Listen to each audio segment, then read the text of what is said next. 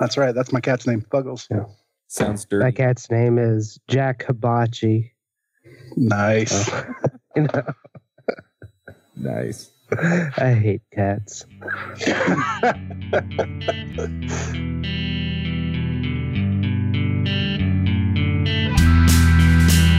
This episode is sponsored by Linode. Linode is offering listeners of this podcast a $20 credit, which is good for 4 free months at their lowest plan. Their plans start at 1 gigabyte of RAM for $5 a month. You can get your servers in any of their 10 data centers, and their high memory plans start at 16 gigabytes. Get a server running in under a minute. They do hourly billing with a monthly cap on all plans and add-on services like backups, node balancers, long view, etc. VMs for full control, running Docker containers, encrypted disks, VPNs, etc. You can run a private Git server. They provide native SSD storage, 200 gigabit network, and Intel E5 processors. They have 24/7 friendly support, even on holidays, and a 7-day money-back guaranteed. So go check them out at linode.com/rubyrogues. Hey everybody, and welcome to another episode of the Ruby Rogues podcast. This week on our panel, we have Eric Berry. Hey! I think you just blew my headphones right off there. Sorry about that. It's all good. We also have Dave Kimura. Hey, everybody. I'm Charles Max Wood from devchat.tv, and this week we have a couple of special guests. We have Justin Gordon. Aloha from Hawaii. And Rob Wise. Hi, how you doing? Now, we had you on a while back to talk about React on Rails. And we're going to be talking about that again today, but do you want to just give a brief introduction? Because it was quite a while ago when we had you on the show. Sure. Chuck, thanks a lot for bringing me back. It was a real pleasure speaking with you before. I know the last episode that we did on the Ruby Rogues about React on Rails introduced a lot of people to the library. It was the library started off just as a, I wonder if I could make this thing I'm doing manually a little bit easier to do. So, and the thing that I was trying to do manually was I was trying to integrate React plus Webpack into Ruby on Rails. This was a number of years ago. And then also I wanted to make sure we could do some server rendering for SEO. Well, that led to the React on Rails library. And so to my surprise, it got a bunch of traction, and the traction led me to keep working on it. And so last time we talked about it, it was in a pretty good state. But a lot of stuff has happened since we last talked. And the main stuff that's happened is that Ruby on Rails decided to adopt Webpacker, which is a choice that we made many years ago. Excuse me, adopt Webpack, not Webpacker. And so Ruby on Rails, the core library, decided to come out with its own library called Webpacker, which is the integration of Webpack with Ruby on Rails. And so, yeah, go ahead, Chuck. I was just going to chime in. Webpacker actually has a React path. You can, use the Rails generator to pull React in. Yeah, hopefully we'll get a chance. So we really want to go into some of the details on really what are the responsibilities of a different open source library. And that, when it comes down to designing any library, you've really got to decide where your fence lines are. What is the library really going to be responsible for? And where are you going to say, this is kind of more of an example, this is how you integrate with something, but it's not how we're going to support something. And that, early on, the goal was, hey, we want to make integration in JavaScript with Webpack super easy. And at first, I started doing all sorts of things, bringing in all the different linters, all sorts of opinions about how to do stuff, and making it so that you could run a generator and do this. And the problem is that it quickly became clear it was impossible to support because JavaScript is changing so much. And so what that led to eventually was a refocusing of React on Rails. So it's really about an ecosystem set up so that you can have some React components, put them on a Vue in Rails, have the props easily go from Rails over into your React component. You can server render it. And we provide some other extensions that enable integrations with things like React Router, the ability to have multiple components on the page using the same Redux store, integrations with some test helpers, internationalization integration with the Rails library. And these I consider kind of core features that are part of React on Rails. And there is definitely some confusion out there because Webpacker, like you say, it says, hey, it'll integrate with React. All it's doing, it's essentially putting in the library for you in your package JSON. So it's really not much of an integration. And there's a sort of hidden file inside of the Webpacker docs called props.md in the docs directory that actually suggests that you use a library like React on Rails or one of the other integrations so that you can easily put React components on your Rails view and have your props go to it and do server rendering. That's interesting. So it sounds like you've talked about some of the benefits and features that you have in React on Rails. I kind of want to move up a level or two because a lot of people are going to look at this and they're going to say, you know what, if I want React in my app, I'll just go the Webpacker route. I generally use Angular, and I found that there are some issues pulling in third-party stuff with the Angular setup as well with Webpacker. And so, what are you doing differently here? You both use Webpack. I'm just wondering what the difference is. Before we get into that, can we give a brief primer to Webpacker Lite, your version of Webpacker, and the motivation behind it, because I don't want to get into the differences without actually giving it a little bit of background as to what it is. Yeah, I think we should. Yeah, I think it's really a lot of things in the current world are explained through looking at history, technology and other things. So what happened is this, is that the original way that React on Rails pulled assets into Rails was that the idea was simple. Webpack would take all your JavaScript files and create one big JavaScript file that had Babel and all sorts of great things in it. At first, we weren't even worried about handling CSS and images and things like that and all the other front-end assets. Well, over the years, Webpack evolved to the point where it could do everything that the asset pipeline was doing in terms of minification, fingerprinting, and a whole lot more. So the problem is that we were taking this beautiful, this big JavaScript file, and then we were putting it through the asset pipeline.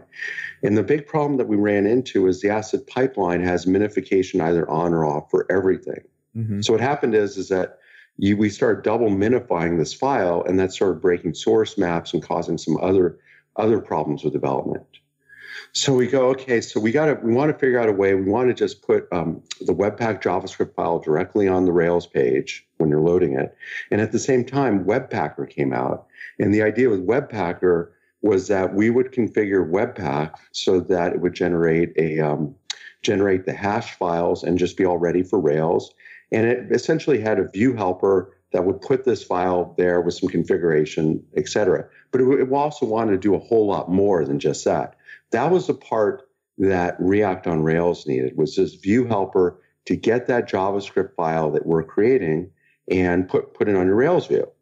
Now, there's a whole lot of plumbing involved in that, configuration plumbing to make sure all this works, because it sounds simple on the outside, but when you got a test environment, development environment, production environment, you want to make sure when your tests run that your JavaScript's current, et cetera. You just want to make sure it's really easy for everybody to use. So I kind of thought, okay, well, wow, Rails wants to adopt Webpack. This is different than React on Rails. React on Rails is about putting React components, using Webpack in your Rails app. Webpacker was about, hey, we're going to integrate JavaScript through Webpack, and we're going to support things like Angular, Elm, React, et cetera. So I go, great, I'm going to put this together. And so at first I started making pull requests. And it was just like I was banging my head against the wall because it just wasn't going anywhere. I was just spending all my time trying to get these changes into Webpacker so React on Rails could use it. So finally, after a lot of frustration, I go, you know what? I'm just going to fork it. I'm going to simplify it because Webpacker is doing all the stuff that I tried doing before with React on Rails that I realized was just not going to be that easy to support. It would just be a huge amount of work to support. And it wasn't related to the core thing that React on Rails needed, which was these Vue helpers. So I created the fork and made it work. And by making it work, and I had lots of discussions with the core maintainers, And it just became clear that if they were willing to budge a little bit, and I was willing to budge a little bit with React and Rails, we didn't need two versions of Webpacker. So lots and lots of work went into that. So when you were talking to them, and originally my view of Webpacker and the integration of that is kind of like DHH said, everybody wanted it, but he kept saying no. He kept saying no, almost like Steve Jobs and changes. And it's almost like when it came about, it was DHH saying, fine, F you guys, I'll do it anyway, and we'll put it in. But it's basically because he was trying to appease him. So based on your experience with that, what's your view on that? And also based on your experience talking to the core team, how much of a part is Webpacker to the core team? Or is that kind of like, we're going to maintain it, we're going to help build it, but it's actually not something that we use internally? Well, I think it's a really core part of the future of Rails. And I haven't been looking too much into this, but the bottom line is that there's a huge community behind Webpack that's making these, you know, the preparation of the front end assets super optimal, far more optimal than the Sprockets people would ever imagine doing. I mean, Sprockets was great for many, many years. Now it's just absolutely clear that it's just indisputable. You got what's in Webpack, and it's going to do everything that you need it to do, including things like code splitting, which is going to enable you to load up different parts of the JavaScript as it's needed as you go to different parts in the app. So I think it's clear that DHH and the core team saw Webpack as a huge win. And also, they also saw it as a huge win as ES6. You know, it's a huge difference between ES6 and ES5 JavaScript.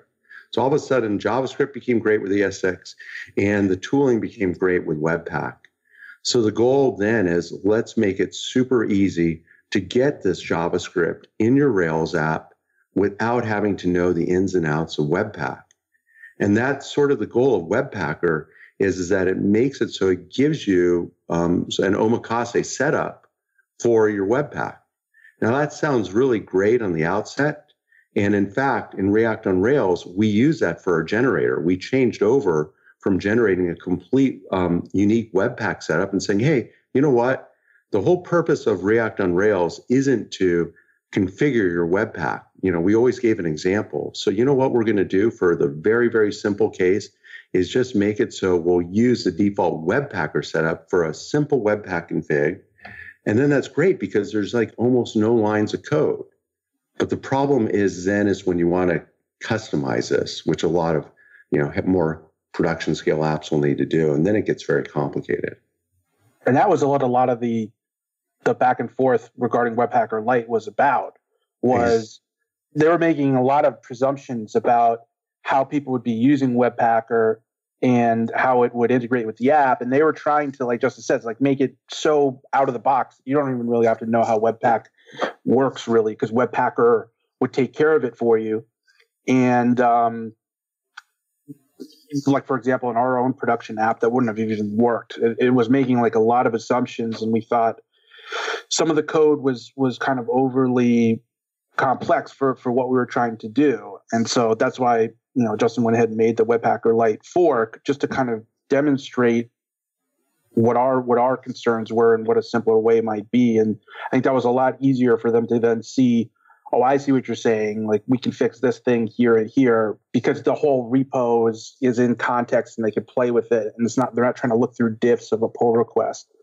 And so, and it turned out it had a happy ending. I mean, they kind of addressed our concerns and back in Webpacker, and that we now, like Justin says, we use Webpacker for React on Rails. So you're actually, you don't have to make a choice between Webpacker and React on Rails. React on Rails uses Webpacker to manage the Webpack setup, and then React on Rails comes in as it actually puts React components on the page for you, which you do not get with Webpacker.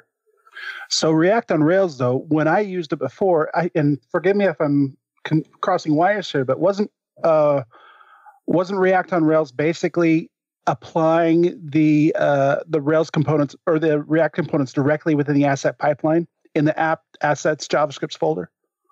Well, don't think about the React components are going there. The JavaScript is going there. So you right. have so you have a Rails view, an ERB view, for example. You call a helper React component, and you say, "Here's the component name I want to use." Right. And you can even pass some props in.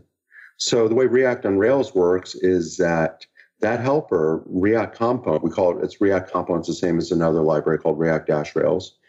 What it does is that there's already JavaScript that will been loaded. This has been prepared by Webpack.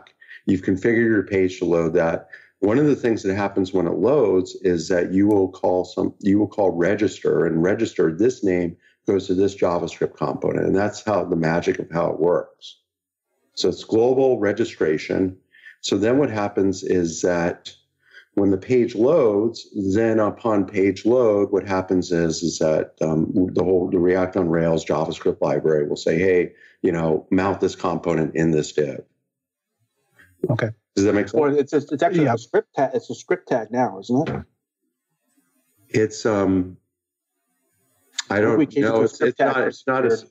Well, it's not a script tag. It's just a JavaScript on the page, and when the JavaScript on the page loads, I mean everything loads through a script tag, the JavaScript. But when the JavaScript on page load, et cetera, I don't remember the exact one.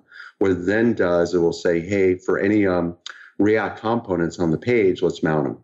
And that's where the server rendering comes into play, because if you're not server rendering and you don't have JavaScript, or as many of the crawlers don't, all that's there when the HTML gets sent, all that's there is that empty div or that script tag. There's no actual HTML representing the React component. That only happens when the JavaScript bundle that you included in your head or wherever starts up, calls React on Rails, and React on Rails says, okay, I want to put this code in this div, and then it builds the HTML and inserts it into the DOM. And only then is the component actually. There's a whole separate part. I mean, that's really the thing about React on Rails. It's like, you know, why do you even need React on Rails? You have Webpacker, it has React, and yeah, they have an example that's got maybe 20 lines of code to mount a React component. You just go there and you look, okay, you know, you don't want to use something, here's how you could do it. Great, you can have maybe 20 lines of some JavaScript code you can copy and paste all over the place and blah, blah, blah. And it's still going to be like, okay, now how do I do just a server rendering thing? So my page actually, if somebody has JavaScript turned off, it actually still looks fine. Sure, you can't interact with it, but it absolutely looks completely fine. And you can actually try this on a bunch of React on Rails sites that are listed on our projects page in the GitHub repo. Literally go on the DevTools, turn off JavaScript, and then, oh my God, it just still works. And it's actually a single page app using React Router links around. One of the sites I love showing people on this is a company called HVMN.com. And what it is, it's about nootropics, which kind of, I use their products. So shout out to those guys. And it's stuff that, kind of vitamins that are supposed to make you smarter. Anyway, great company. And the guy showed it to me one day, because I actually never really tried it. I just kind of knew it would work. And I was, oh yeah, just go turn off JavaScript and go click around. And if you go look in your console, you can see, oh my God, this like server rendering stuff's kind of cool. And then that's great, because then these pages are cached. The search engine gets it instantaneously. The search engine doesn't need to, you know, see animations and other things like that. And so what happens is that when the request comes into the Rails server from the browser, what's going to happen is we have this view helper that's going to get invoked and parse through the ERB. And the view helper is going to go, oh, this thing has server rendering turned on. I'm not just going to render the plain div. I'm going to actually call your JavaScript file, which you've registered through the configuration of React on Rails. And I'm going to run a function there that's going to set up that React component and generate a string that's got the exact stuff that the page needs for server rendering. And that's provided by the React libraries. Gotcha.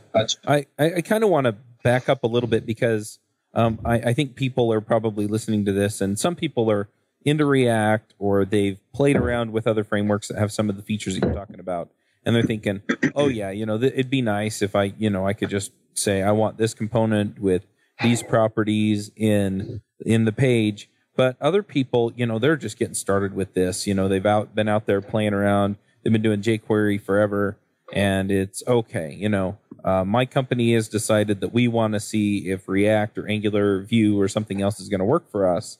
And so, you know, I went and did the Webpacker thing, and it sort of worked, you know, not 100% like I thought it would. You know, all this other stuff that you're talking about with server rendering and stuff is just, you know, let's just you know, take the first basic step and kind of get to the point where I can just put React into my setup. You know, are they good with using Webpack then, or Webpacker, or should they actually pull in React on Rails? And you know, it sounds like pulling in components is a little bit easier. But where I'm going with this is, you know, for the general Rails person that's just looking for maybe jQuery plus components or something like that out of React, you know, is there a path forward with this where you don't have to be a React expert to do this kind of development? Yeah, that's a great question, Chuck. There's a question in my forum, forum.shakacode.com. And the question, actually, what it did was the question there posted the example from Webpacker and said that the person was kind of stuck and kind of getting all this stuff to work. The really nice thing about making the step to go to React on, say you just want to put a React component in a Rails app and you want to use React on Rails, mm-hmm. Run the generator, and then boom, you've got a setup there. And the setup's pretty simple. You've got a Vue helper already set up, so you're not messing around with DOM events. And you just got to register this component by name. You go in your JavaScript file, and you create a component, a React component, and you register it, and you're done pretty much. You can use the default Webpack config from Webpacker to get started, so you don't need to mess around with Webpack. And in fact, there's a bunch of videos I do, including the video, the little clip in my Go Ruko conference talk, which definitely probably want to check that one out, where I demonstrate the generator in React on Rails in an existing Rails app. And you can see there's only a few lines of code you need, and then you can start playing around with React components. And literally, you can flip a switch and turn on server rendering, although I believe that the default Webpacker setup is not going to be ideal for that, but it probably even works for it. Gotcha. One other thing that I'm also wondering about, you know, as many people know, I do a JavaScript podcast as well. And, you know, we keep bringing up Webpack. And, it, you know, with Webpacker, you don't have to really touch Webpack. You know, the best you do is you, I think there's a manifest file. I haven't done it for a few months, but there's a manifest file basically. And, you know, the rest of it's just yarn. So what I'm wondering is with React on Rails, do you have to know Webpack? Does it help to know Webpack? And the other question I have is coming from the JavaScript world. If it's already solved in JavaScript, why do we even need all of the Ruby stuff built around it? Well, you have a lot of questions there. Let's address one at a time. Chuck, why don't you back up and go through and just give us one question at a time? Yeah. So the first one is basically, let's say that I want to pick up and try React on Rails. How much Webpack do I need to know? And you know, at what point do I need to start learning it? Okay, so in terms of if you want to pick up React on Rails, you obviously need to learn a little bit about React and how that works. And you have a goal, which is to put a component, a JavaScript component on the page. It's probably going to have some interactions there, et cetera. Maybe you got some example out of some open source, and you want to just try it out. You don't need to know really any Webpack, and the reason why is thanks to Webpacker and the integration of React on Rails with Webpacker, because you'll use Webpacker and you'll let Webpacker handle the Webpack config. Mm-hmm. So I really do actually like that in terms of the ability of React on Rails to get a newbie set up using Webpacker. That was something I really didn't even plan on at first when I was trying to integrate React on Rails with Webpacker. I just really wanted the Vue helper. But by the time we were all said and done, it was like, oh, wow, you know what? It all works. I can now make the generator so that I don't need to support it in React on Rails and support all this extra Webpack stuff mm-hmm. that's always ending up out of date. Gotcha. And then the other question is you know, do we need all of this extra Ruby stuff around Webpack? Because Webpack does its job. It has its own config. I mean, granted, you're probably going to be doing the config in JSON or something as opposed to YAML or something else that you may like better. You know, and a lot of the integrations that you're going to do with Webpack are going to be JavaScript, not Ruby. So, you know, is the Ruby stuff just nice to have, or is it essential to have, or does it make it more Rails way, or what's the advantage to having that? I think your question is really, what is, given we have single page apps now, and there's a lot of ways to do it. And now you have, and all you really need is you need a way to serve the HTML with your, which will load your JavaScript application, and you're going to need an API. And there's, so the back end is becoming a little bit of a commodity in terms of, it doesn't necessarily matter if you're using Rails or not. Right. That being said, we absolutely still love using Rails for the back end business logic. Mm-hmm. And there's a lot of people, I think people listening to this podcast are very, very familiar with Ruby on Rails. They've probably already, most of the apps are already going to be, how many people are starting a new app versus how many people are maintaining an app. You probably have an app that really has a lot of screens written in ERB or other parts of Rails that work just fine. Maybe you're even using Rails admin or other backend tools for your back office. So you already have a Rails app. So now with React on Rails, you could just put a component on there and make it so that when you go to this, some page you link to in your routes, this component is then going to be essentially a single page app. And in fact, you can use React Router, and this is supported by React on Rails, so you can dig into different paths and even have it server rendered inside of those different paths. So you can think about it as your Rails app is actually holding many different single page apps if you want. Yeah, and then the other part of does. What? Well, our internal project actually is like that. You have multiple kind of single page applications depending on where you are in the app. Right. Yeah.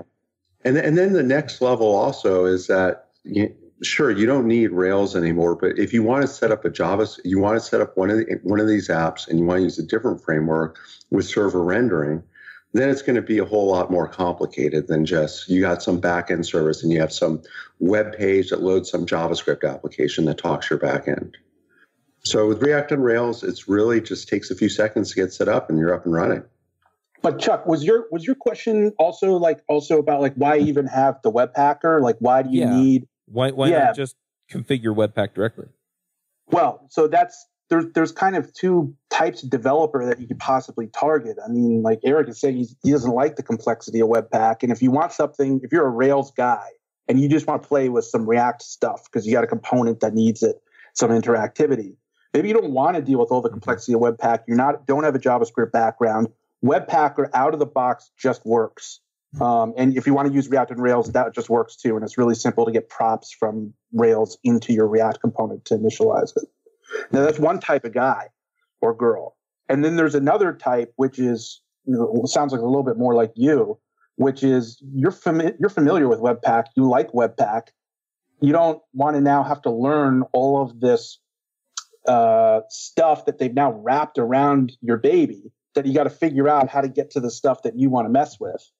And that was actually a lot of what the back and forth with the whole Webpacker Lite thing was it was adding a huge amount of complexity. And I have become very familiar with Webpack and how to configure that. And we had a very advanced setup. We actually have a script to make the config because we have so many different concerns in different environments. Talk about complexity. So you're not the only one. Yeah. And so it just became, it was just a question of, how it was. Webpack is primarily a configuration over convention type thing, whereas Rails is kind of the opposite. And that's always been sort of the story. Rails is, that's what's famous for. It's convention over configuration. And then I think with some of these JavaScript libraries, especially like React, which when it came out had no opinions on how to manage state and do kind of like an MVC pattern or anything like that. And then eventually Redux did come out. I mean, they had Flux and then Redux, and that came out. And even then with Redux, pretty much every Redux app I've looked at is completely different from all the other ones I've looked at in terms of at least something. They're doing something radically different. So you've kind of got two different camps that you got to cater to there. And I think the Webpacker does a good job of getting you started. And if you don't want to deal with Webpack and it sounds kind of complicated, you can just write a React component on the page, and React on Rails makes it really simple to get the React component to then show up in your view. Whereas normally you'd have to go, okay, you'd have to write in your JavaScript, where's the div? Let me change out that div with the React component and put it on there. And I don't know, then you got to go find your data somehow, maybe via Ajax. React on Rails just goes, okay, put the React component right here. If it's called foo, put the React component called foo right here. And I want you to put this instance variable into its props. And it just shows up like that. So, but like I said, on our internal production app, we have an extremely advanced kind of complex Webpack setup, and we really like Webpack. So there's very minimal interface with the Ruby code messing with Webpack. It just basically makes that manifest file, which allows you to map the name of the bundle to the hashed version of the bundle, because you want to have that for caching. And that's really all it does. And it completely avoids the asset pipeline. It just takes, you use Webpack to build your bundles and put a MD5 hash on it, and then it sticks it in the public folder. And then in order to get that onto your script tag onto your page, they have this little pack tag helper. And that kind of looks up the manifest and puts the correct name of the file name on the page. And that's all it does. And that's it. So essentially, I guess you answered most of my question there.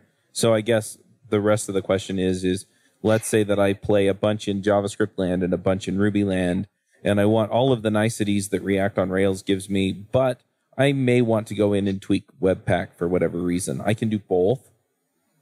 Absolutely. Okay. Interview Cake makes coding interviews a piece of cake. Here's the problem with most coding interview practice. You work on a problem, bang your head against the wall, give up, and look up the answer. And then you're like, what? How do you even come up with something like that? That's why Interview Cake teaches you step-by-step how to come up with clever algorithms. They break it down into a simple set of patterns that can be applied to any problem.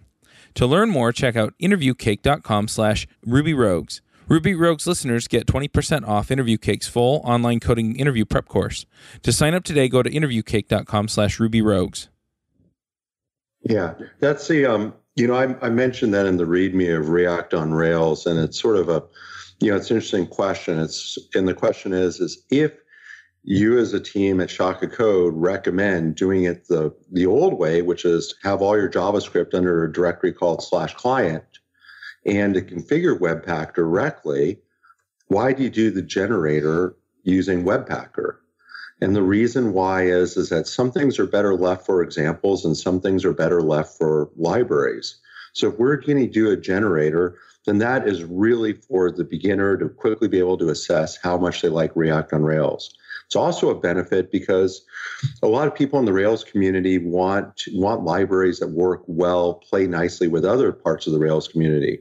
And it was definitely clear to me that if React on Rails wasn't working with Webpacker, then there would just be too many questions for people that are considering adoption of the library. Like, is this the direction of Rails or not?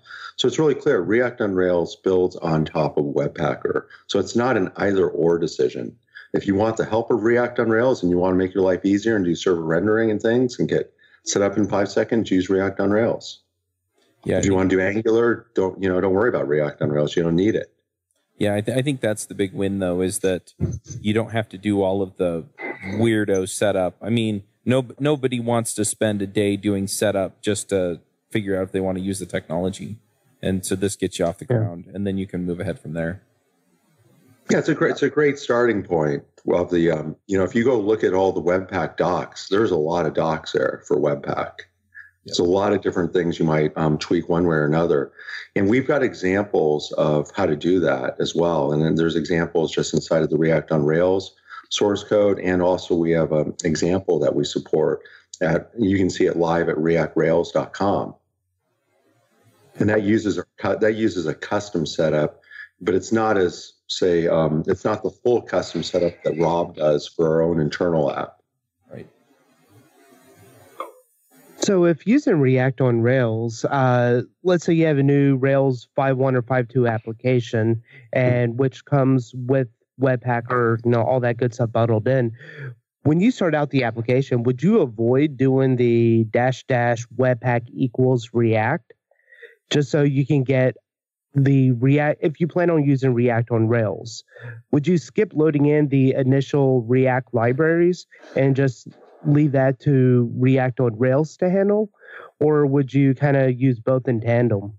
I think if you're really starting a new app and you're just playing around, creating little sample demos, just go take a look at the React on Rails repo and look at the simple tutorial, which is the one I demo literally in 2 minutes in the conference talk, and just follow the parameters there. All those parameters do is they will set up different things in your, you know, different whatever, package JSON, et cetera, this or that. The React on Rails README and with the tutorial set up with the generator was just designed to make things as simple as they could be, the minimum number of steps, the maximum clarity. But at the end of the day, though, you know, real apps are not going to matter one way or another if you ran the generator for app one, you know, this way or that way. You're going to end up changing stuff in a real app. We do have a lot of different. Got to understand what's going on, though. Yeah, I mean, we're probably the biggest, Justin. One of the biggest differences is where it's putting your files, right? Because like if you use the normal Webpacker generator, it's putting it in those packs folders inside your app assets folder. Yeah. Whereas, you know, we've got a couple of guys who are front end only guys. They don't use Rails, and it's like it's just very strange for them to be working inside of these assets folders like that. They much prefer if we just give them a client folder, which is a sibling of the app folder at the root level.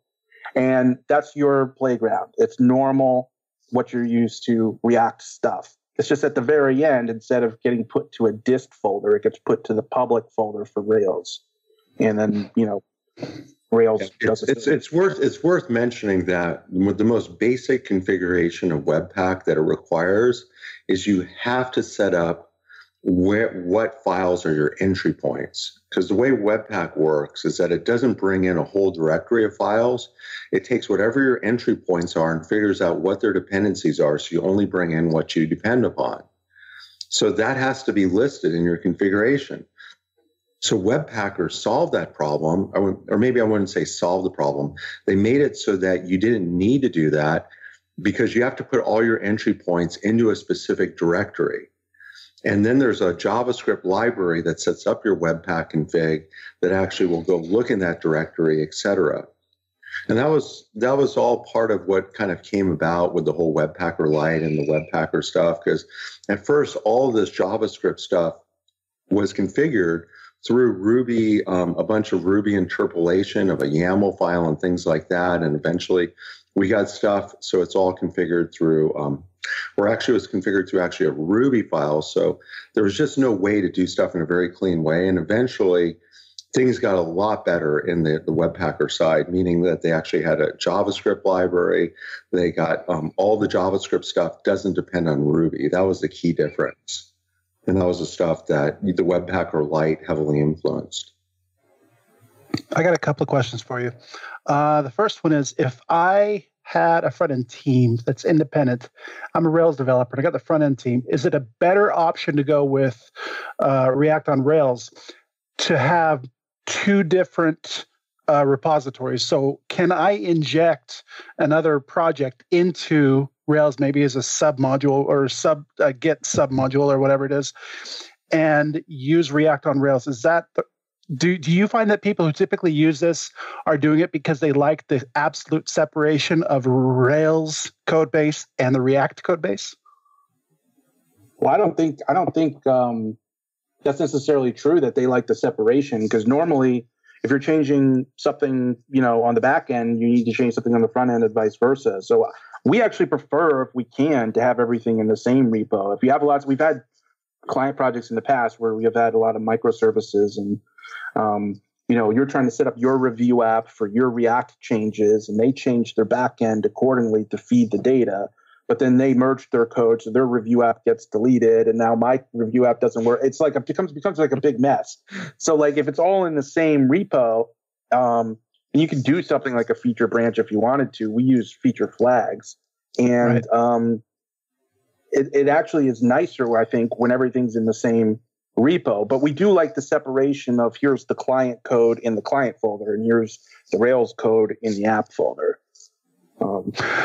Okay. Yeah, thank you. The other question I have is, we talked, so you make a wonderful sales pitch for it, right? I tend to In fact, I totally lean towards using this versus using the Webpacker because I'm not into Webpack. I don't like using Webpack. I don't like configuring it. And even though the Rails has a nice setup, from what I understand from you guys, it seems like a much cleaner approach using React on Rails. Now, what use case can you imagine where somebody would not want to use React on Rails and only use Webpacker? When they're not doing React. Yeah, when they're not doing React, right. When you're not doing React, is that it though? Like, if it is React, you're always a better choice. If you're putting React in your app, I don't see any downside to it. That I really literally have no idea of any downside to it. And the key thing is that it's just like using all sorts of open source, especially really popular open source that lots and lots of apps are using every single day in production. Why do you want to maintain your own different view helpers and things like that? And sure, you don't even need your own view helper. You could just copy and paste the snippet of code from the library in Webpacker and do stuff on page load and just copy and paste a little snippet of JavaScript into your ERB file. But is that really the way you want to do a production app? Right. Maybe not. Right. Yeah. So when I was first dabbling in React and playing around with things, I came across the React on Rails and the other big contender that you mentioned, and was also on your conference talk, the React-Rails built by the React.js community. And it looks like, you know, on both sides, a lot of strides have been made to support the asset pipeline back when that was really popular. Now Webpack, both libraries, you know, are very supportive of that. So what's the biggest difference today? You know, I know there was a lot of differences in the past between the two, but today, why would one choose React on Rails over React-Rails? So Dave, I got to tell you, I like looking at a lot of code every day. And I'm also managing a company, and you know, we're building our own product. We're doing services contracts, and I actually, to be honest with you, I did look recently at React-Rails just to take a quick look in case you did ask this question. And the answer is I have absolutely no idea on this answer of, like, you know, where React-Rails has come in terms of, you know, using Webpacker, et cetera. Mm-hmm. I do know that there's, you know, we were way far ahead of them in terms of Webpack adoption a long time ago. Yeah. So that's one clear difference. The other thing is, I will mention, is that I did at my Go Ruko talk, I just asked, you know, out in the wild, how many people in the audience are using React-Rails, and almost nobody raised their hand. And I don't think it was because I was, you know, doing React on Rails. But then, and then I asked how many people are using React on Rails, and actually quite a few did raise their hand. And I will say, like, another data point is that, you know, we've done a lot of work for Joel at Egghead. They make the really great video tutorials. And I said, Joel, do you want to make, like, a little video of using React-Rails? This was a while ago, though, before the Webpacker thing. It's like, no, you guys are doing it the right way. You know, we want to go with what you guys do it. So I really don't know, like, in terms of what happened, in terms of, you know, them, you know, now adopting Webpacker. They still support the old way. I mean, in fact, even in React on Rails, and this is one of the things about maintaining a library, is that we tried to make it easy for people to upgrade. So we do still support the old way of putting assets through the asset pipeline, but you just kind of got to read the docs to see how to do that. So I really don't know, to be honest with you, why you do that.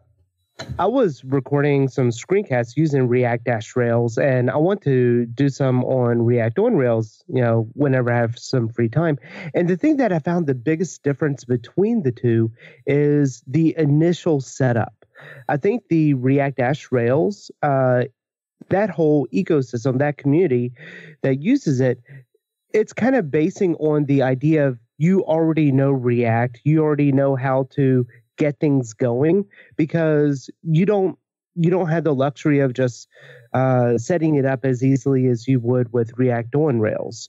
So I did have to do a lot of finagling, include the -- Webpack = React when starting a new application to get things working correctly. And it just seemed like a lot of duplication or jumping through hoops. Even though in their docs they make it sound pretty easy, it wasn't as simple as it was portrayed to be, whereas the React on Rails seemed to be a lot more seamless. Well, I appreciate that. That sounds like quite of course I agree with you. We put a ton of work into making things as easy as they could be, as seamless as they could be, so that we could, enable people to get on React and get on Rails really easily. What's your motivation behind building and maintaining this huge open source project that is, I imagine, taking a lot of your time? One, how do you see that being sustainable long term? Is this becoming where you're going to license it, or do you have different approaches of hopefully monetizing in some way or supporting yourself in some way through this project? Well, so thanks. That's a really good question. Open source definitely takes time away from everything else that we do in our lives, especially things that are going to help the company make money.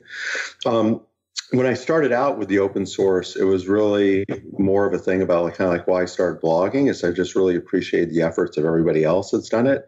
And I just wanted to see if I could do it and to create something. And I was really surprised to have something catch on. So that was, the initial thing was, wow, this is great. And then it's a lot of time. And then, so we have a small services firm, and the main benefit we get out of it is that I've got a blurb on the open source page that says, hey, if you want to, hire us to help us build your app, we build React on Rails. We support, many production apps out there that are using it. And we do get our clients. I would say we've probably gotten just about all of our consulting clients through our open source work. So it's sort of the karma theory. Mm-hmm. I really would like to add also, though, is that what we're doing nowadays is we have what we call a Shaka Code Pro Support subscription. So you have access to our team of engineers to help you with your Webpack config and really any aspect of front-end development, as it pertains to Rails or even without Rails, because we've done a lot of projects even without Rails. And so for a low monthly subscription fee, you can have access to us. We create a private Slack channel. We'll look at your pull requests. So it's especially great for smaller teams for us to be there and help them review their code, just because if you can avoid a few mistakes that, the cost of learning yourself is a lot more expensive than a few $100s a month to have access to some pros. Rob, is there anything you could add to that?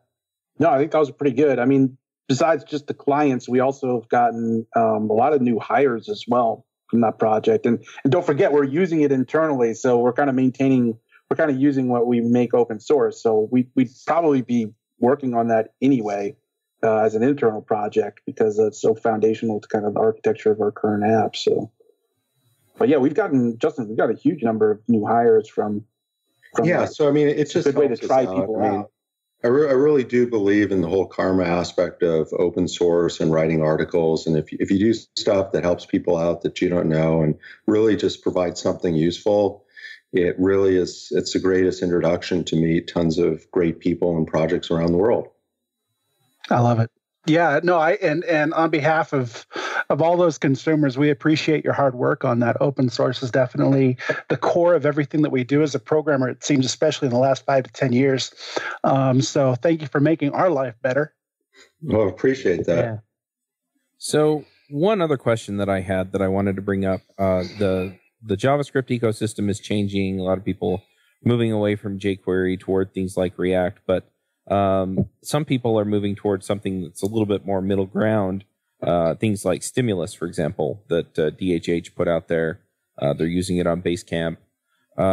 So I'm more curious, just as far as front-end development goes, where do you see things fitting as far as sort of the React, Angular, Vue that kind of aim more toward a SPA or a single-page app versus Stimulus, which is more aimed toward some of those interactions and things, and JavaScript sprinkles, as DHH puts it. Yeah, I think, especially with Rails. Yeah, I want to say kind of like, I think, Chuck, one way you could look at your question is that you got three ends of the spectrum. The far end of the spectrum, you have conventional Rails apps using jQuery, UJS still. It's sort of maybe deprecated at this point. That's the simplest thing. And as I got to say, sometimes when you look at these old Rails apps, they have some ERB code and they got a little bit of JavaScript right on the ERB page. It does a little validation. And then you look at how much harder it is to do that using, say, just using a React component on the page. You're like, whoa, this is kind of like this old stuff sort of did work. And, you know, and that, and also you might even be using TurboLinks, things like that. So now you go to the next stage, and the next stage is that you have a React on Rails app. So now you're mixing in React components. They got props from the database, even server rendered. That's pretty easy. And then the next set, the next level of complexity is now you go to a complete separation of the front end and the back end. And now you've got a whole lot more complexity. Maybe there's some more other things you can do. So it's really, there's a spectrum out there. And we have clients, we do all three. We've had, currently right now, we're supporting all three of those different kinds of apps. But, you know, I think the points that DHH was raising, or whoever wrote that inspiration document on the Stimulus repo, was kind of like saying, hey, let's pause for a minute and think about, are we headed in the right direction? Because right now, everybody's full bore on single-page applications that are very JavaScript-intensive, lots of interactivity, which is great for user experience. Everything seems really fast, and you know, you click this over here and this number of increments over there, and just using the backend as sort of a JSON API, which it does support. I mean, they added, you know, Rails API mode. We're using an app that does that, where it's just pure React single-page application and then talking to a Rails app in Rails API mode. That's one kind of direction that the community, a lot of the JavaScript community, seems to be really going towards. And, you know, DHH, or again, whoever wrote that document, they're sort of raising the question, is this really the direction we want to go? I mean, when you have those apps, as much as I love writing React, and that's most of what I do, I do write Rails too a lot, but I have to admit, it's nowhere near as fast as just making some quick template, slim template, or ERB template in Rails. I mean, and it does add a lot of complexity in terms of, you know, now I got to manage AJAX requests and kind of like what happens if that fails, then I got to show an alert and this thing's got to talk to this over here. And then you add Redux into the mix, which, you know, if you have a complicated problem, it's really good at solving complicated problems. But if you have a simple problem, it's sort of over-engineered for maybe the simple problem, and maybe, you know, and a lot of people use it anyway. And that kind of might be a microcosm for the whole question, which is, you know, what kind of app are you trying to make? Are you making an app that's just basically a data, you get a glorified database skin, or, you know, are you just basically trying to show the database in a pretty way? In which case, I don't see why you probably need a whole lot of JavaScript interactivity. And something like Rails is just so unbelievably fast in terms of productivity. Right. It might be the best business value. If you have something that's like a game, or some app that has a huge amount of interactivity where it just wouldn't, or, you know, lots of dynamic graphs and stuff like that, and you need a single page application, you know, then that's pretty much makes your decision for you. Most apps probably are somewhere in the middle, which is kind of where DHH comes up with the sprinkles idea, which is, you know, let's get away with the Rails stuff where we can.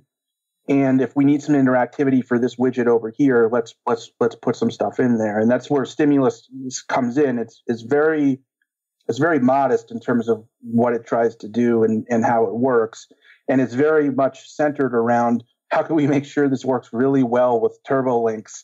Because we were always trying to, with React and Rails, at least in the early days, we were always trying to get that to work well with TurboLinks. And it just eventually became like too troublesome with state and reinitializing and stuff like that when the page reloads and stuff like that. So, you know, Stimulus is really interesting. If you just need that really lightweight thing and you want to keep TurboLinks on, you know, that might be the thing for you. With everything, it's almost impossible to predict technology, especially because some technologies might be, in your opinion, better. But it's not so much about what's the best technology. It's about where the herd is. And I just prefer to run with the herd. That, you know, that way, if everybody's using React, I prefer to be in React because that has the most vibrant community, the most open source projects, or most tutorials. That's what everybody's used to, that type of thing. So it's sort of hard to predict which direction it's going to go. I think the most popular stuff for 2017, even more so than React, was Vue. And, you know, we'll kind of see where the trend goes. But he raises an interesting point about, you know, productivity and you know, just React does come from a company that's got, you know, however many thousand developers. So they're you know, they're not worried about how scalable the technology is for a very small team. They have a lot of developers to tackle, you know, more, sometimes it's more verbose to write the code and stuff like that and takes a little longer. But is that really still a good idea for a really small company, lean startup that's just starting out? Yeah, I'd like to add to that response from Rob. If you looked at, if you were going to try to make a new state-of-the-art example Rails app that had things like validations and basic form stuff, I bet that's, and you wanted to, you're going to do some cool things with TurboLinks and what's that thing called when you reload like UJS or reload like a partial and stuff like that? PJs. Yeah, it's a thing where you can just reload the partial on the form, things like that. We used to do that a lot. Don't do it anymore. But if you want to fit into this framework where you're going to create the form in ERB and have, like, I guess, this quote-unquote JavaScript sprinkle on it that understands the way the form works, then I think that this is, my guess is from a very cursory read, that's where the stimulus thing will fit in there, is that, you know, don't do it the old jQuery way. Here's like a better way that's, you know, more modern, but you don't have to go full on React, Redux, and the whole, you know, single data flow, et cetera. The problem is let's say we're building an app and 25% of the app, we need to do the complicated things. Now, do we want our front end developers or our developers overall to be learning yet another whole different way to do stuff? Or is it going to be more efficient to use something that's a little bit overkill, because parts of the app are going to need it? You're not going to run it. You're not going to hit the limit in React. That's a guarantee. Are you going to hit the limit in Stimulus or something like that, or jQuery, and go, you know what, this is becoming a nightmare, and I wish I'd done this in React from the beginning? Quite possibly. Your firm might also want to, you know, like kind of like Rob says, is that we can hire developers that know React. Are we going to be able to hire developers that know Stimulus really well? Maybe yes, maybe no. And what if also maybe you might eventually want to do a React Native app, so you have a native version.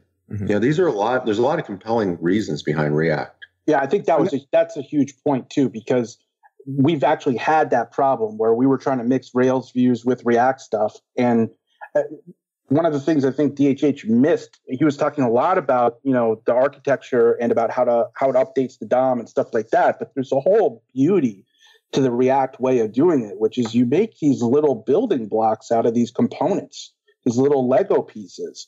And if you, especially if you use a library like Semantic UI React, or you make your own, we have our own that we use in our internal, we at a certain point, you're just really putting Legos together. I'm not writing any CSS. Every component is self-styled. Every component, if it needs to be a little bit different for this or that, it's got its own prop that I can just pass as a Boolean. So I've got all of these Legos, these self-contained modular things that I just keep putting together in different ways. And if that's like a little unclear, like people are probably familiar with Bootstrap. Bootstrap has like these components, like a modal or an accordion or a scroll spy. You can put all these things, but it's just infinite with React. Everything by definition that you make is now one of these modular component things that you can then reuse. And if everything comes self-styled, so like we have even components for something as silly as a link, an anchor tag, but we have a certain style. We have a certain way we want it to be underlined. We have a certain behavior. We want to make sure we have, you know, rel, no opener, no referrer there on the attributes so that we don't have a security problem. All of that's encapsulated. And now anywhere in the app, we just reuse that anchor tag, and we're actually deciding to change the color of something right now. And that's going to require a one-line change. And every anchor tag in our app is going to be changed like that. And you could do that with CSS, but if you're doing it, it's more slick if you do it with the React component styles. And if you're doing all of that, you've got this great style guide. We've got a whole little mini app that displays all of the components that are available for you, and you can pick from them. And it's this great style guide. And then boom, you're on this other, then you decide to do this Rails page. Now you're going to have to duplicate all of that CSS, all of that code, all of that logic now, because this one page is on a completely different architecture. And by the way, some of your front-end guys might not know Slim or Rails, and it's a completely different stack for them. So I think that was like a really good point that Justin made about that. I'm going to push back a little bit to you, Justin. And Rob, you make a great point, and there's definitely value in that. But also, don't undervalue... you said that people who use Stimulus, there might be a wall there. There might be a point where they have to break out into React. And with React, there is no wall. That depends on the talent that you have. That's highly dependent on the talent and the team that you have.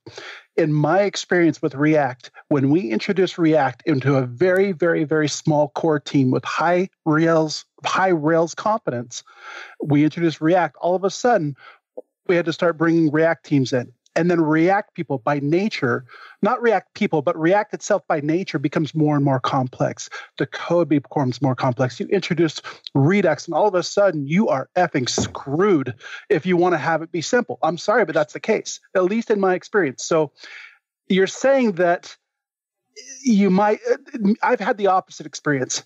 I wish I could hop in a time machine, go back, undo the choice to use React, and just stick with core Rails and eventually apply Stimulus, because that would have allowed us to stay very small, very agile, and be able to deploy quicker. And you mentioned React Rails, which React Native, which we did use. You can also turn around and use TurboLinks to build your own app. Now, it's not going to be as highly involved or interactive, but it still does work. So I am pushing back a little bit on that, because I think that's a little bit of a broad statement to say that React is probably the tool that you will end up needing down the road. Yeah, but Eric, you also have to realize, who invented React? It was Facebook. And what does Facebook primarily use? PHP. So JavaScript is sure as a hell a lot better than writing PHP. Bingo. So. Bingo. Yeah. One thing that I see with this, and it comes down to, different tools, different places, different people. So with Shaka Code, for example, they have an app, Guests and Friends. It's kind of like Airbnb. And so there are a lot of highly interactive components on there. And for a lot of that stuff, you need the animations, you need the reactions. I mean, you make things move so that people can kind of intuitively figure out how things go.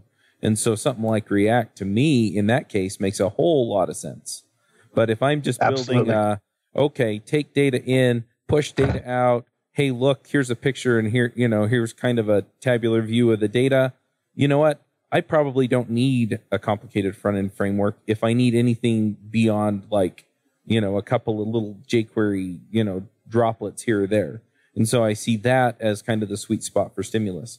And then, as you rise to the point where it's, okay, you know what? We need full-on control of this component, because it's not just, link hover anymore.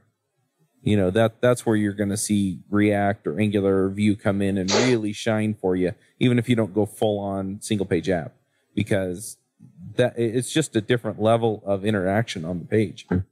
Yeah, I have a feeling that the main thing is going to be, if you have things that tend to be more form based, whether or not you're viewing tables of data, just simple tables of data, versus if you want to have interactive tables, interactive graphics, interactive maps. If you want a lot of interactivity on the page, I think that's going to be the place that's going to make a difference. And I definitely 100% agree with you, Eric and Chuck, that the cost of going to React is definitely going to be somewhat high compared to if we could have done some of this stuff. And I'm not going to say it would have been any better with jQuery, for sure, from having a lot of experience in that. Could Stimulus solve that? And could that be this just epic Swiss Army knife, so that you can go to any corporate sort of form-based application where it's really mostly just form-based, and build your app with enough validations, with enough interactivity, et cetera? Maybe. And that could be really an epic skill. I mean, look how many you know, you look at the other side of things is stuff like, you know, there's a zillion PHP apps out there that they get the job done. They're pretty ugly, but they get the job done. So, yeah, you know, it really depends on, I think technology is really about, you've got to assess what is the problem you're trying to solve, match up with what the best tool there is. And then you got to take into account the human aspect. If you have developers that already know something versus they're going to have to learn something, or if you need to hire developers, and then there's always the risk factor of maybe if you've gone on some of these other libraries in the past, like Batman or whatever, that are no longer supported, then that's sort of a, you know, a big issue. Yeah. Oh yeah. All right. And well, just real quick, just to be super clear, like we're not in any way saying that React is better than Stimulus. It just comes down to, you know, what your app needs and that type of thing. You know, I think the fact that they made Stimulus, I always welcome new libraries and new tech, and I hope it takes off, because it would be really cool if there was a solution for those apps that just need a little bit of interactivity, but they don't. There is a cost to React, and if they don't need it, they shouldn't add the cost. Yeah. Love it. All right, I have a hard stop in 15 minutes, so I'm going to push us to picks. Do you run your own freelance business? Or maybe you're thinking about picking up some business on the side. Well, then you need FreshBooks. FreshBooks is the quickest and easiest way to get invoices out to your clients. It's easy to use. It works anywhere, available from any device, on the desktop, iPhone, iPad, Android, and all of your data is backed up and secure. And it makes it really easy to get organized and get paid. You'll be tracking time, logging expenses, and invoicing your clients in no time. You can also save time billing, freeing up several days per month to focus on the work that you love, and you get paid faster. FreshBooks customers are paid on average 5 days faster because there's a link on the invoice that says pay me now. And it's a great way to grow your business. Plus, FreshBooks is offering a 30-day trial. That's right, 30-day trial if you try them out. So go to gofreshbooks.com/devchat and enter devchat in the How Did You Hear About Us section. Once again, for a 30-day trial, go to gofreshbooks.com/devchat and enter devchat in the How Did You Hear About Us section. Eric, why don't you go ahead and do picks, and then we'll have Dave do them in a second. I've been so excited about today's pick. I found it yesterday, and it just is so exciting to me. As we mentioned at the beginning, we're all using the Mac, and we all use the menu bar. And I'm starting to invest in cryptocurrencies and get to know all that stuff. But I want to be able to see, like, what's my net profit, net loss, right? On my total, like the exact moment, like exactly right now, how much have I made or lost across my whole thing? And there's nothing like that out there. So I wrote a script using an app called BitBar. Now, BitBar is a free open source app that you can install to be able to put anything you want up in the menu bar. And you can write a script in shell, you can write a script in Python, in Ruby, in whatever you want. As long as you print out the results, it'll put out those printed results. And if you do, like, for example, 3 put statements, one after the other, it'll stack them. So what I did was I wrote a script that goes out, hits the APIs. I know exactly how much of each coin that I have. It gathers the exact price at the moment, calculates it by the amount that I have, and now I have a full real-time view of, like, how much money I'm freaking losing with all these cryptocurrencies. So BitBar, it's called getbitbar.com. Hey, we're in a dip. getbitbar.com, but my gosh, this is a good one. You guys got to try it out. Awesome. Cool. All right, Dave, what are your picks? All right, so I went to Sam's Club the other day, and, you know, this all spawned from my son getting his report card from school. You know, he's 3 years old, so it's preschool. It's not real school. But the teacher said, you know, like, hey, he's having trouble identifying his name when he sees it printed and stuff. So I went to Sam's Club, and I got this laminator. It's a Bostitch laminator, and I used it to print out little tiny pictures of each one of the members of our family and our names, and then laminated them, cut them out, so he can kind of, like, do a little mix and match and kind of pair them. So it was a pretty good deal, and we've been having a lot of fun with it, and it's going to be great for learning. And he's very destructive too, so he would just tear up sheets of paper in no time. But having it laminated, it's a bit tougher, and he chews on them and all that great stuff.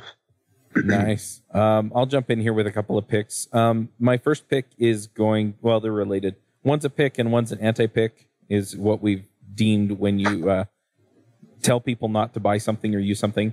So last year, my wife wound up having some issues with our bed. We got a really nice high-end bed about 8 years ago.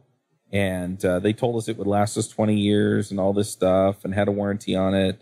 And it turns out that it'll last you 20 years and that there's a warranty on it turned out to be utter crap.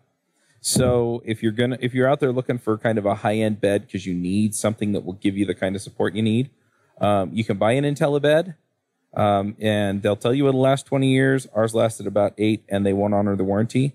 So just keep that in mind if you're out there looking for a bed. Don't go with IntelliBed. Go with someone else. And they have their own stores around basically the Western U.S. and, you know, in Canada and stuff. But yeah, you know, loved the bed until it just didn't work anymore. You know, one of the layers collapsed and that was it. So anyway, just keep that in mind. They will not honor the warranty. The flip side is we ordered a bed online and so far we're liking it. We got one of the foam beds, kind of like the Casper or the Purple. We got ours from Tuft & Needle. So, you know, it's nice. I'll probably have a conversation with my wife because we're getting close to that 100 days. They let you try them for 100 days, and then they'll come pick it up if you don't want it anymore or you think you can get something better. So, yeah, we'll have that conversation and figure out if we want to try something else. But so far, I've been pretty happy with it. So I'll go ahead and pick the Tuft & Needle mattress. Rob, what are your picks? Just one. I don't know if you guys have heard of the Prettier project for JavaScript. Started by James Long. Basically, what it is if you're writing JavaScript, it's a tool that kind of parses the JavaScript you wrote into an abstract syntax tree, and then spits it all back out again, but this time in a really pretty way. So if you have really long lines, it'll automatically wrap things for you. It'll get the indentation right. You'll put parentheses where they're needed and put semicolons if you forgot them, or it'll take semicolons out if you set that option. So anyway, I maintain the Atom integration. If you use the Atom editor, we call it Prettier Atom. But there are integrations for every editor basically that there is, including I think there's a Vim one. So that'll be my pick, would be Prettier and Prettier Atom, which I maintain. Awesome. Justin, what are your picks? Yeah, I got three picks. First one, Chuck, I'm going to go on your sleep theme. I'm currently listening to the book Why We Sleep on Audible. And if you haven't been convinced by enough people that sleep is probably the number one thing you need to do for your health, that you know, will lead to better nutrition, better exercise, better fitness, better productivity, et cetera. You can't skip on sleep. And just, you know, and Audible is especially good just in terms of a pick is, you know, use Audible, listen to lots of books. I want to mention, I've got a meta pick on forum.shakacode.com. I've got two articles there you'll find. And one of them is called Top Health Podcast Videos and Books on Ketosis, Intermittent Fasting, Paleo, and Related. And there I list basically my notes of everything I've been trying, what seems to work, maybe what's not. I also have another sort of my picks on the forum, which is Justin's favorite productivity tools with Mac and iOS. So I list all the different sorts of things that I've tried out that I use. My final pick, Chuck, I want to mention is our startup, our internal project, which is our own app that we're building based on our technology with React on Rails. And that's actually, we renamed Friends and Guests to HawaiiChi.com. It's a vacation rental site for vacation rentals in Hawaii. And it's a great example of the kind of work that Shaka Code does. Because this is our own project, we're able to leverage all of our source code and R&D in this project, in our clients' projects. So we use this as our test bed. So we're not doing R&D on your project. We're figuring out all the different techniques, like kind of what Rob was alluding to during the call, in our own project. So we do actually, I have learned the mistake of we do tend to over-engineer stuff a little bit, in my opinion, in retrospect, in terms of how long it's taken us to do stuff. but at the same time, our clients benefit from our learning in our project. So definitely feel free to get in touch with them. Feel free to definitely get in touch with me and Rob over at Shaka Code if you're interested. People want to do that. How do they do it? Just go to shakacode.com. There's a little button there, contact us, and it'll send us an email. I think that's definitely the easiest way. You can find me on Twitter at Rails on Maui, and I also do have a Shaka Code Twitter account as well. Nice. And definitely check out React on Rails on the open source. You can get in touch with us there too. Yeah. Rob, are you on Twitter and GitHub and all that stuff too, where people can find you? Yeah. I think my GitHub is just Rob Wise, and then my Twitter is Rob A. Wise. Rob Wise is taken. All right. Well, thank you for coming and spending some time talking us through sort of the JavaScript ecosystem with React and Rails. Hey, Chuck, thanks a lot for bringing us on board. It's a real pleasure. Yep. We'll go ahead and wrap this one up, folks, and we will be back next week. Bandwidth for this segment is provided by CacheFly, the world's fastest CDN. Deliver your content fast with CacheFly. Visit CACHEFLY.com to learn more.